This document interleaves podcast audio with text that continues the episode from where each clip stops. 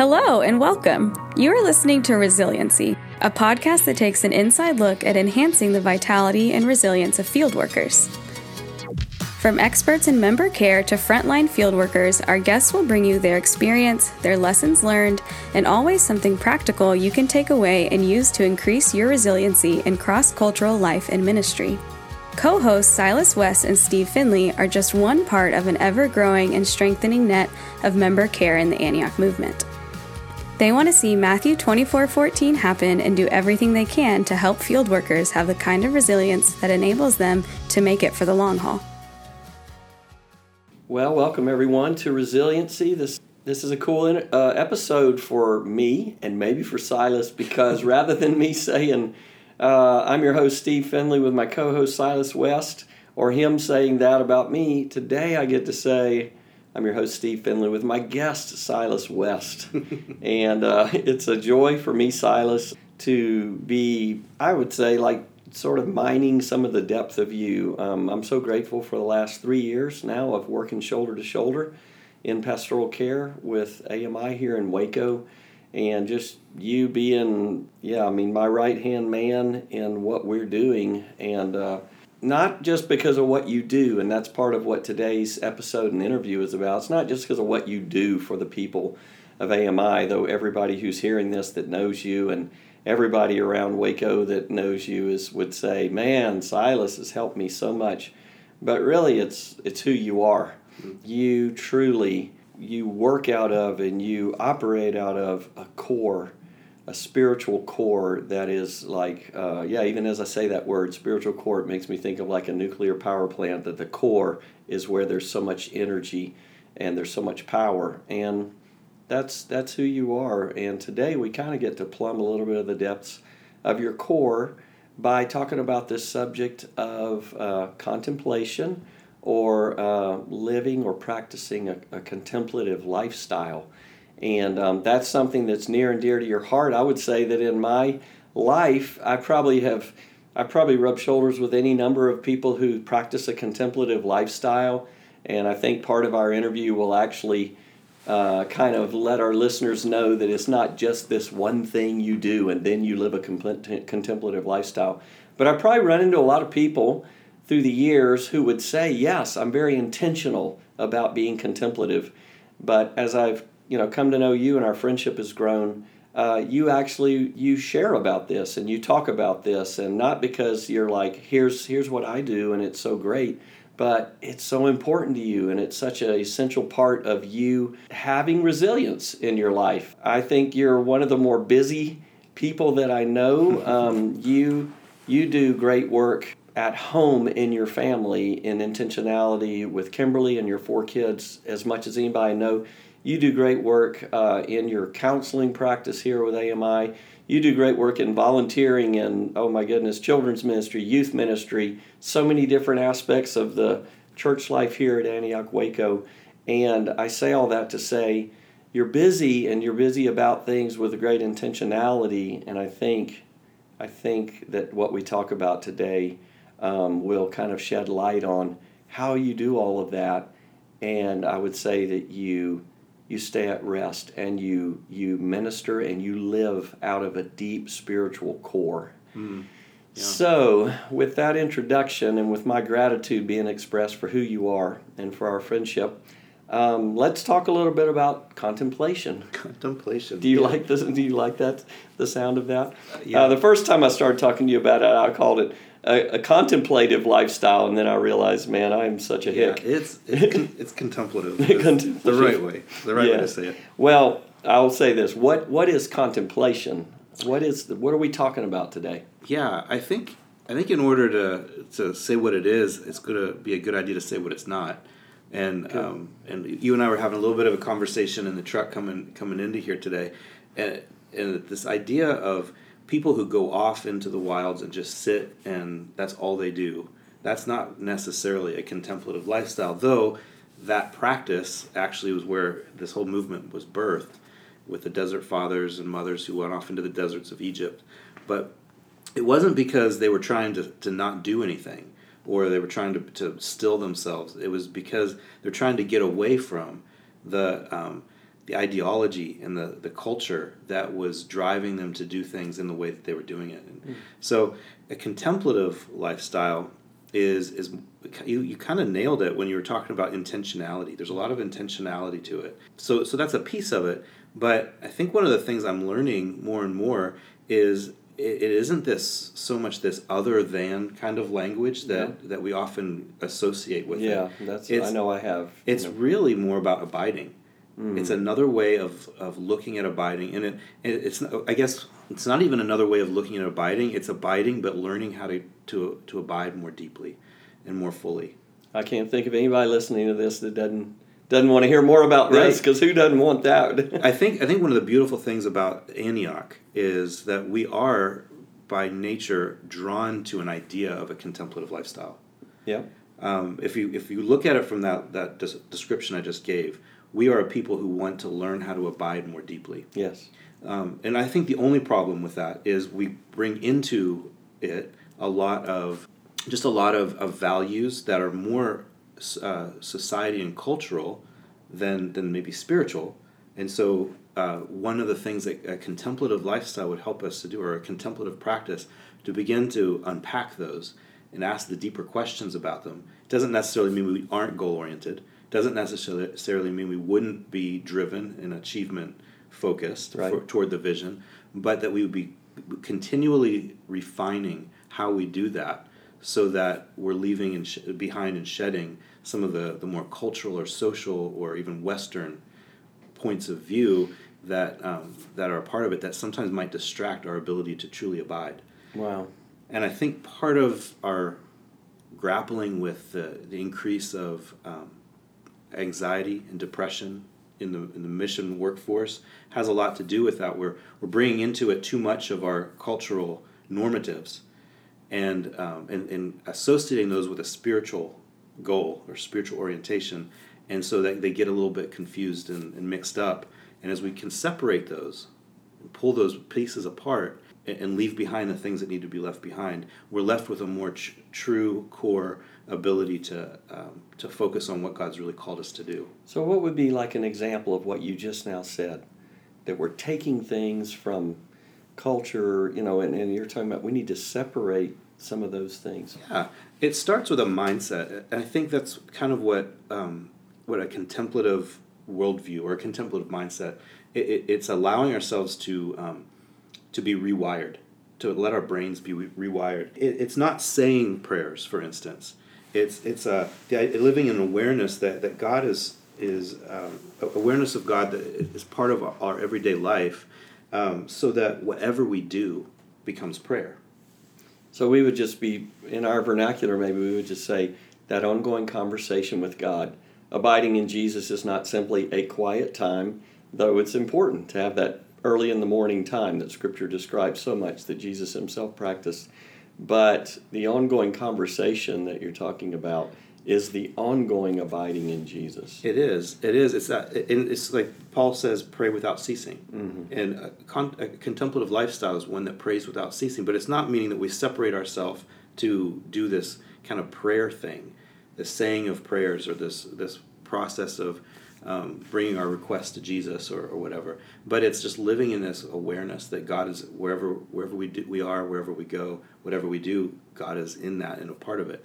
But I think to go a little even even beyond that vernacular, like you said, it's not just then having an ongoing dialogue with God, but then it's continually evaluating what our dialogue is. Because sometimes we, uh, for instance, I, I, I'm talking with my wife, and I, I realize after 15 years, 20 years of being married to her, some of the ways that I talk to her aren't the ways that, that she finds to be blessing a blessing. Mm-hmm. And so as I change how I talk and maybe understand a deeper level of the motives by which I, I communicate with her, and re- those become more refined, she is more blessed by our communication. And so even it's not even just ongoing conversation with God, but an, an ongoing awareness of how we are are having that conversation. Okay, so I don't want to leave that subject too quickly because you just said that the way that you have conversation with Kimberly could be a blessing or not a blessing, or you could, it could be more of a blessing. So we're not talking about God you know, judging our our ongoing conversation with him on whether or not it, we're doing it right mm. and the way that is best for him. So that's a unpack really, it a little bit more. I'm trying to, to catch your train no, of thinking that's, here. That's really a good question, a good a good clarification. Mm-hmm. Yeah, it isn't that we can bless God more by how we talk, but it's about getting more close to the core of who we are. Less less of the we live we are people that live on the periphery of, of life of our life uh, and what I mean by that is so much of our life is d- dictated and determined by the way that we compare ourselves to one another. Mm. By you know our, our our culture and Western culture is so determined by um, advertisement and by success and what is what success even is. Mm-hmm.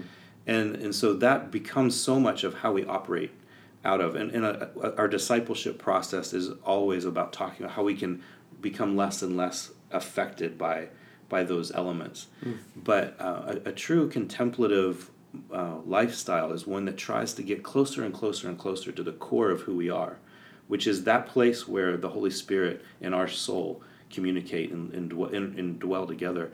When, when, um, when we read in, in 1 Corinthians 5.21, he who, be, who was without sin became sin so that we could become the, the righteousness of God in Christ that right we become the righteousness of God in Christ when we when we enter into a relationship with Jesus. Yeah.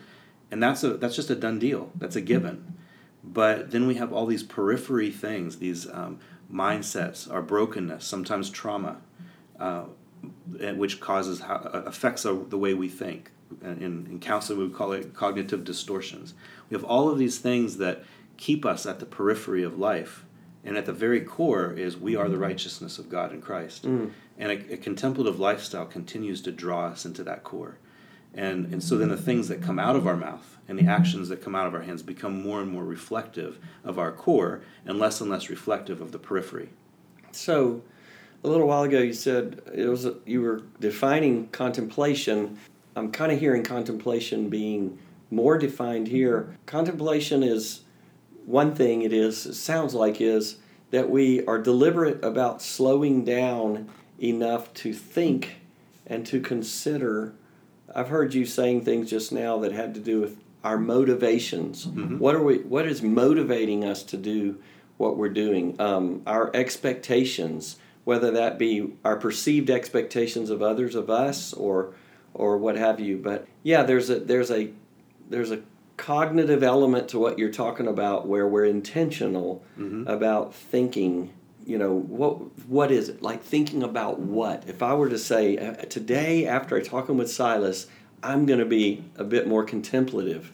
What are some of the things i'm not simply talking about now what do we go do abc you know one two three right. but more like just to be in that mindset what are some of the things that that would help me to yeah have that more of a contemplative lifestyle practice. Like um, specific practices that support a contemplative lifestyle? Sure, yeah. So a few that I interact with or, or use, one of them is called centering prayer. It's mm-hmm. something I do in the in the morning.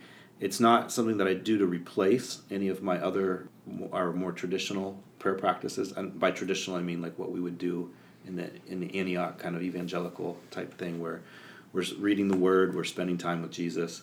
Centering prayer is a foundational element I use to that, which is a 20 minute prayer time where I don't say anything to God. I don't, uh, I don't look for a word or a prophetic word of knowledge or that thing to make me feel better. Uh, I'm not looking for my for, for an experience with God um, because sometimes our emotion those experiences be, then the emotion that we feel because of it validates the fact that we were with God. And, and so then, mm. if I didn't have the experience, then I feel invalidated. Mm. But it's actually a, a, conscious choice to concede to the presence of God, whether I feel Him or not, whether I'm aware of it in my in my thinking or not. Um, so there's no agenda going into it. It's just a sitting and, um, in a sense, surrendering myself to His presence for 20 minutes. So you're saying centering prayer as you practice it is surrendering afresh to God without you're not making requests to God. Right. You're not necessarily worshiping Him in a conscious word based mm-hmm. way, but simply centering, practicing the presence of God Yes. sitting in His presence, Sitting in His presence. and, but but a, a conscious surrender, a very conscious that Mhm. yeah that's the biggest part is conceding to his presence Okay. because a lot of times I'm, I'm interacting with people who are talking about yeah i'm just i'm going through this dry spell or i just had a really dry quiet time i just didn't feel the presence of god Mm. Right, yeah. I'm like yeah th- that's that's very real Mm-hmm. but why does your why does why does your t- time with god have to be validated by your emotions Mm. why does your time with God have to be validated by this conscious thought that you have or this awareness that you have? Because don't we believe that He's with us always? Mm. And so when we can get to that place where that becomes a place of peace and of rest, not a place of angst, we, we enter into the beginning of what it means to be contemplative. Hmm. It's good. But it's, you know, it would be easy for somebody to say it sounds a little bit Eastern mystical, kind of like an emptying of our of our minds or what, you know, what have you. And yet what talk talk to me for a moment about that. Like the practice can be valid of, you know, t- tell me about that. How does Yeah. how does it differ in that sense? Well, for one, it's conceding to the presence of God. Right. So we, it, first and foremost, we're always starting with the Holy Spirit. Um, secondly, this is something that's been around in the Christian church for centuries. Some of the earliest, the, the earliest practitioners of of the faith, they did centering prayer, and so there probably are, are some connections to Eastern, the the Eastern mindset because Jesus himself was an Eastern of an Eastern mindset. Yes. And so many of the early practitioners of the faith would have had a, a, a worldview and a maybe more introverted, less uh, outward focused worldview of uh, that would lead itself to this type of contemplative mindset. So I I think to just throw it away as because it, it smacks of hmm. Eastern meditation, that might be a little bit of a, a danger because uh, probably um, Jesus himself would have been more prone to a contemplative hmm. or centering kind of a, a, a perspective hmm. of life. Um, but I think whether or not we want to go there, Yeah. I think the main thing is this is a, an action of, first of all, we are surrendering ourselves to the Holy Spirit. And so it's not emptying our mind for the sake of just being empty, it is clearing our mind of the things that would distract us from being able to have true communion with the Holy Spirit. Oh, that's good. I love that. Yeah, I, I think that's the key right there. Yeah. and it, it's all of these distractions, including our own emotions and our own thoughts, Mm. that just. It, I don't know what, what's going on at the core of who I am. Paul talks about um, the, the the Spirit prays for us in in groans and in ways because we can't comprehend what Mm. really goes on in that that deep place where our spirit and, and His Spirit have true communion and we get glimpses of it through sometimes the, the prophetic word that he gives us, the word of knowledge that he gives us, the, the feelings of euphoria when, when we're, we're filled with the Spirit again, mm-hmm. baptized by the Spirit once again. But those are just glimpses mm. of some of those things that are happening at a very deep level. And centering prayer and contemplative mindset in general help us get closer to that, to live less on the periphery and more at our center. So, to me, as I listen to you, it definitely that we're talking about something that requires once again the intentionality to quiet ourselves. Mhm. Am I right? I mean, Absolutely. okay. But it's not walking around quietly all the time. Okay. Okay. Yeah. That's I'm a what, pretty that's what- active- I know. That's what I want to get at is if everybody who's listening to you knew you like I do, you're not some mystic that's living out in the desert being quiet. you you're incredibly engaged. And I started this by saying, and and this is another thing I really want to highlight. You live out of this contemplative core of abiding in Jesus and, and filled with the Holy Spirit at a deep level. And I would say, therefore, really, you serve like nobody's business. It's just you you embody to me the spirit of Christ of Philippians 2, you know, who emptied himself and became a man, even a servant among us. And so, yeah, I want to say well done, but also not just that, even as you do that, I guess this is part of it is you could be doing that for uh, you could be doing that for validation. You could be doing that for people's applaud. You could be doing that for people patting you on the back well done. And yet because would you i mean i'm not going to tell you what you need to say here but but because you've chosen to practice the presence of god in a contemplative uh, ongoing lifestyle way. You're, you know, talk to me about that. The whole thing of how that helps you to maybe even if you struggle with, wow, did I do that? I think we were kind of talking about that earlier. Sure. Um, well, I think this maybe a little bit of my own history of entering into this, Yes. what, how it was introduced to me would help. When I was uh, when I first went out into missions, it was with an organization called Word Made Flesh, and uh, our our vision, our focus was to serve Jesus among the most vulnerable of the poor. And it meant going into slums and into red light districts and, and making our home in those places and and um, living in, as incarnationally as we possibly could, uh, so so that our socio socioeconomic status wasn't necessarily a distraction from the gospel. So when with that kind of vision and mandate, we very young, zealous uh, people going out right out of college into these into these slums of the, the mega cities around the world. It wasn't long until we started experiencing burnout yeah. you get confronted with the most intense needs of the world. They're right there on your doorstep. And if you don't have a, a clear connection to your core of who it is that, that you are and, and who God, what, what it is that God called you to do and who He is to you, then pretty soon you're going to start operating out of um, a, a response to needs because there there there are needs there, and if I don't meet these needs, then then there's something wrong with me.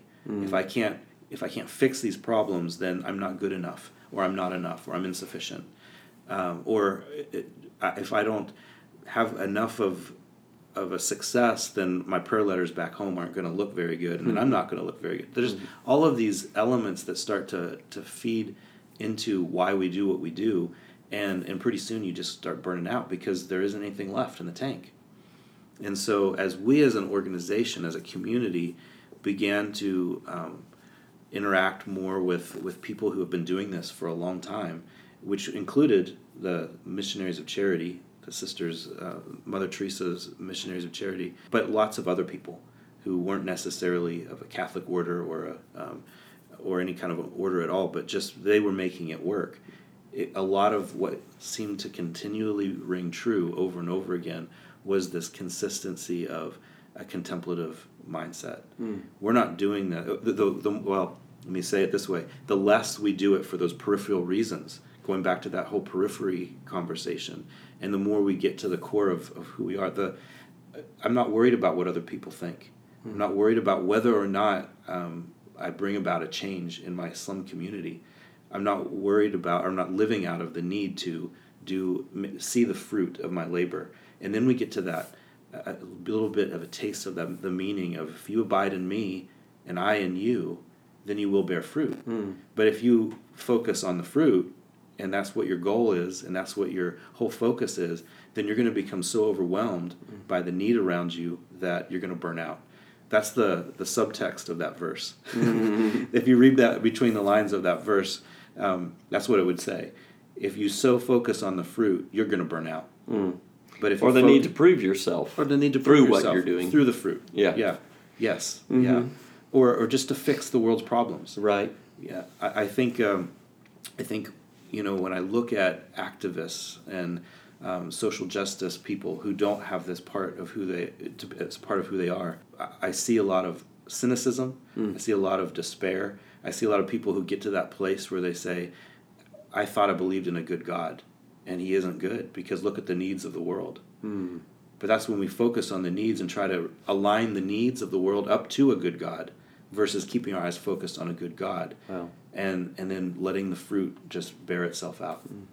What you just said just made me think have this thought of the Word of God, and just you've already, you know, you've quoted John 15, 4 and five. You've quoted uh, Paul already. You know, you're you're speaking truth from the the truth. You know, your your plumb line is God's Word. Um, where does just I don't know for, in this subject matter of a contemplative lifestyle, what does your interaction with the Word of God look like? I love that question because it gets me to talk about another one of my favorite practices. That's what yeah, I was wondering. Like besides centering prayer, yeah. So uh, another another one of my favorite practices is Lectio Divina, which is praying the Word. Uh, it's well, it's it, the, it literally means the sacred word, in Lectio Divina, so I have two ways of interacting with the Word of God. One is I, I read it to learn it, to learn what it says, to learn its cultural context, and, and then how it applies to our lives today. Mm-hmm. So that's one way I, I, interact with the Word of God, because I want to know the Word. Mm-hmm. But I also practice Lectio Divina, which is where you take three or four passages, and I'm going to just do a really quick overview of what it is, because there's, there's several steps and there's meaning behind each one. But mm-hmm um, you read the word a couple of times, those, those three or four passages, or three or four verses. verses yeah. um, and you read them a couple of times to become familiar with them. And then you, you pause. And then you, uh, you invite the Holy Spirit, you know, interact with Him a little bit, concede to His presence. Mm-hmm. Then you say, All right, Lord, show me what word or phrase uh, from these three or four verses that I've chosen, what word or phrase stands out to me today. And and you're not judging it, you're not asking why yet, you're just looking for that word or phrase that just stands off the page. So by this time now, I've read the passage at least four times. Mm-hmm. Three times in my initial step, then once as I before to look for that word or phrase that stands out to me, and then we wait for a little while, just kind of chew on that. So then the next step is you read the word again. You read that passage again and in this time you ask the question, Lord, what is it that, that I'm aware of about this word or phrase that stands out to me? Uh, what am I? What what feelings and emotions does it evoke in me? Where where where do I sense resistance? So sometimes he shows us something and we feel in ourselves this pushback, like, oh, I don't like what that's drawing me, and, and then we ask him, what is this pulling out of me, and what is it? Um, what is it saying about me? What is it saying about the word? basically it's asking why does this word or phrase stand out to me mm-hmm. what why is it you chose this to speak to me today and and then you give it five minutes sometimes more if you need it but five minutes of just chewing on that and and then the last part is let's just sit it's a, almost like centering prayer mm-hmm. let's read the, that passage one more time and all of this is just three or four verses mm-hmm. um, but we read it one more time and then we sit with it and just not asking the Lord anything. Just let's sit and and dwell in His presence for a bit. And and uh, in recent years, Lectio Divina has added on a, a last step, which is okay, Lord, how do I obey this? Mm-hmm. Um, which would be very much in line with kind of our Antioch mindset, yes. like how do I obey? But eh, the only reason that there that's there is because in the past that was always implied the obedience piece was implied. If God, if you're going to be intentional enough to ask God to show you this, and then of course you're going to go out and, and do something different. But I think in our, our more structured mindset that we have now, uh, that that fourth step is necessary to to put that on there to say, all right, what's the obedience step for me in regards to what we just talked about and interacted with. So that's uh, that's Lectio Divina, and it's one of my favorite things. I do it at uh, some of our conferences. Mm. I'll, I'll open it up for anybody who wants to join me, and yeah. have several people come and, and we, we do we practice a, Lectio Divina in a group. How does how does it benefit you, Silas? Um, so I was asking myself that question because I knew you were going to ask that one. What's the benefit of this? How does this make us more resilient? And, and so one of the things that came to my mind was you know, this idea sometimes we, we get so caught up, and this is for me, I get so caught up in doing the things of God that my soul runs out of room for God. Mm. And so contemplation helps me to recreate the space that my soul desperately needs and longs to to encounter God again at a, at a deeper and a, a new level. Mm. So um, pushing away all those things that start to, those peripheral things, and, and getting to that place that where my soul is is being tended to. When when we look at the the parable of the sower, um, I, I've always in the past read this parable as a an evangelistic story, yeah. a story of evangelism, and only recently have I begun to look at it as a, a personal story. So the sower is a constant; he's always sowing, mm-hmm. and that's Jesus. And the seeds are the gospel. So the seed, the fruit of the, of the spirit, the fruit of the gospel is you know love, joy, peace, self control, etc. So those seeds are always ready to bear fruit. They're always they're bursting with life and ready to to emerge in in the soil if the soil is the right soil. So what kind of soil am I cultivating in my life that's going to be ready to receive seeds that will bear the fruit of the gospel. Right. Um, so the goal of, of in my life then is to be focusing on the soil of my soul. If I'm pushing out and, and drying up the soil of my soul by so much activity and so much focus on on the goals that, that are set before me, whether that be on my by, by my own compulsions or by some organizational standard or by my team leader or whatever, um, but I'm, I'm drying up that soil because I'm not focusing in on it. Mm. I'm focusing on those goals. Then I can be doing so much for, for God that I'm pushing God out. Mm. And so I think for me personally, what a contemplative mindset has done is it's it's intentionally caused me to continually tend the soil of my soul, Mm. so that I always have room for God in it. Mm. It's good. We're we're talking to people in our podcast about how what practices and what things can you do, what mindsets can you adopt. Um, is there anything else that about Yeah. contemplation that you see as being a benefit to resiliency? Yeah, there's two two things. Practically speaking, there's another prayer practice that I use in the end of the day called um, the prayer of examen, Mhm. and that's where I look with Jesus. I, we just enter into a time of looking at okay, Lord, through the day, where are the consolations today? And the consolations are those moments where um, I just really experienced that that abiding, that sense of I'm me and the Holy Spirit are hand in hand, just kind of approaching the, the day, whether it be working with youth or in, a, in, a, in my counseling or, or whatever I'm doing, um, building something at my house. It- where where in the day was I abiding? And those are the consolations of the day. It could be the, the way I spoke to my children in a really good way and Mhm. saw the just that the, the, the life come to come to light in their eyes. Uh, because just somehow I, I connected to the, them in a really meaningful way. Consolations are the happy moments, They the are. joyful moments. They are. Yes. They're the moments. Celebrate 'em, yeah. They, they are. But then I, I then we also have to look at the desolations, those things that we'd probably rather not look at Mm. and think, boy, we got through the day. Um, tomorrow can be a new one. Hmm. But let's actually go back and look at those hard things. Let's look at the moments where, and they're called the desolations. They're the moments where we were acting out of our own strength, where we were uh, responding out of our insecurities, where we were living out of comparison. And it's the moments where my soul felt the most distant from God. Mm. It wasn't that God was distant, but it's that I was living so much more in the periphery and less at my center, at my core. And so those are the desolations. And then we just, God and I, Jesus and I, we have a little talk about it. Mhm. And the more aware I am of those things, the less, or the, then the more conscious I am of when I'm stepping into those mindsets and into those uh, activities or behaviors. The next day, The next the next day. day, or the next Right. day, because you're taking time to examine, Examine them. consolations and desolations. Yeah, and there's no judgment. I'm not sitting there under God's judgment. Mhm. They're just moments where He brings them to mind Mhm. and says, "Hey, what about this? Uh, this was a part of your day that you didn't let me be a part of with you. Mm. This is a part of your day that um, you kind of block, uh, boxed me out. Mm. You ghosted me, and uh, I really want to be there with you in those. And I'd actually rather you not take the lead on this one next time. Let me take the lead." And uh, and and so that's what the prayer of examen is all about. great. So I said there's two things. The Mhm. other thing, and this one's gonna kind of rub most of us. Mm-hmm. It's gonna rub us the wrong way. But you were asking about a mindset that we take on. What kind of a practical mindset would help us to become more contemplative? And I, want to say that the work of becoming a contemplative person is not a work we do on our own strength. Mm. It's the moment we begin to try to be more contemplative, it ceases.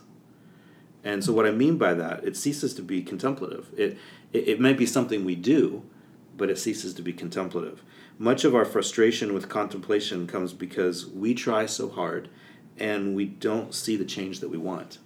Mm. And that I think that rings true in our. uh, If we take the- word contemplative out and put discipleship in, put the word our, our spiritual lives. We try so hard, and we don't see the change that we want, Mm. and then we get frustrated, we get disillusioned, and we we just kind of okay. I'm just either we push away from God, or we just settle into uh, I guess this is the way it's going to be hmm um, this the true spiritual change doesn't come by our own hard work. In fact, the harder we work, the less success we usually experience. So what we need is God's Spirit to enter our lives and do the work for us. Okay. And that's really what contemplation is all about. Is it's a stepping back, which is why centering prayer is so important. into in my practice. It's stepping back, taking all of the the the power out of my hands and saying, "All right, Lord, I don't know what you want to do in the next 20 minutes, and I have no agenda, and I'm not really expecting to come out of it with that that word of knowledge, that that experiential experiential feeling. I'm just conceding to your presence. Mm. And I'm just going to let you do what it is that you do. And I'm not even going to necessarily know what that is. In, in faith, I know that you are doing a deep work in me. And, and then watching over time and realizing, oh, he is. Mm. He is doing that deep work. Yeah. I just am not doing something to make it happen other than giving him the space. Right. Well, Silas, it's, I mean, I think, correct me if I'm wrong, but I think what you just now said is probably what you would say would be your, this is that one takeaway that I would want to leave people with. Just yeah. let God do it. Yes. yes. Step back, surrender, let Him have His way with your, your soul, with your spirit, and, um, and, and, and experience the peace that comes with that. Mm. We can face a lot of really difficult, challenging, uh, even um, uh, painful experiences in a, in a resilient way when we can learn to, to abide with, with God in the midst of it. Amen. Why don't you pray for us and bless us and uh, just impart what the Lord's given you, Silas? Mm. Jesus, we, we love that you practiced a, a sense of abiding and um, you, you say things like, I only do what the, what the Father, what I see the Father doing mm. And what I experienced the Father doing. And yet you also could easily be pulled away by the needs of the world and, and, and stay busy um, in those moments when you were set, trying to set aside time, and it beca- was because you operated out of the core of who you were, and and so I'm sure that even when the needs of the of the multitude kept you from being able to spend time with the Father, you were still praying, you were still abiding. And so, Lord uh, Jesus, we, we look to you for that. And, and Father, we, we love that, that you are one who, um, who, who sent your Son to, to show us what it means to abide. And Holy Spirit, we're so grateful that you are the one who teaches us how to abide. You're the one who um, abides with us. You are the one who, um, who, who, who does the work of transformation in us. And so yes, we look to you, Father, Son, and Holy Spirit. Yes. And we call on you to give that blessing, that anointing, that, that impartation of, of surrender, of abiding, what we call contemplation, into each of the listeners today. And we pray all of these things in your name. Amen. Amen. Well, listeners, thanks again for tuning in. That does it for this episode of Resiliency. You can follow us on Instagram at Resiliency Podcast. And so for now, I'm Silas West, and thank you for listening to Resiliency.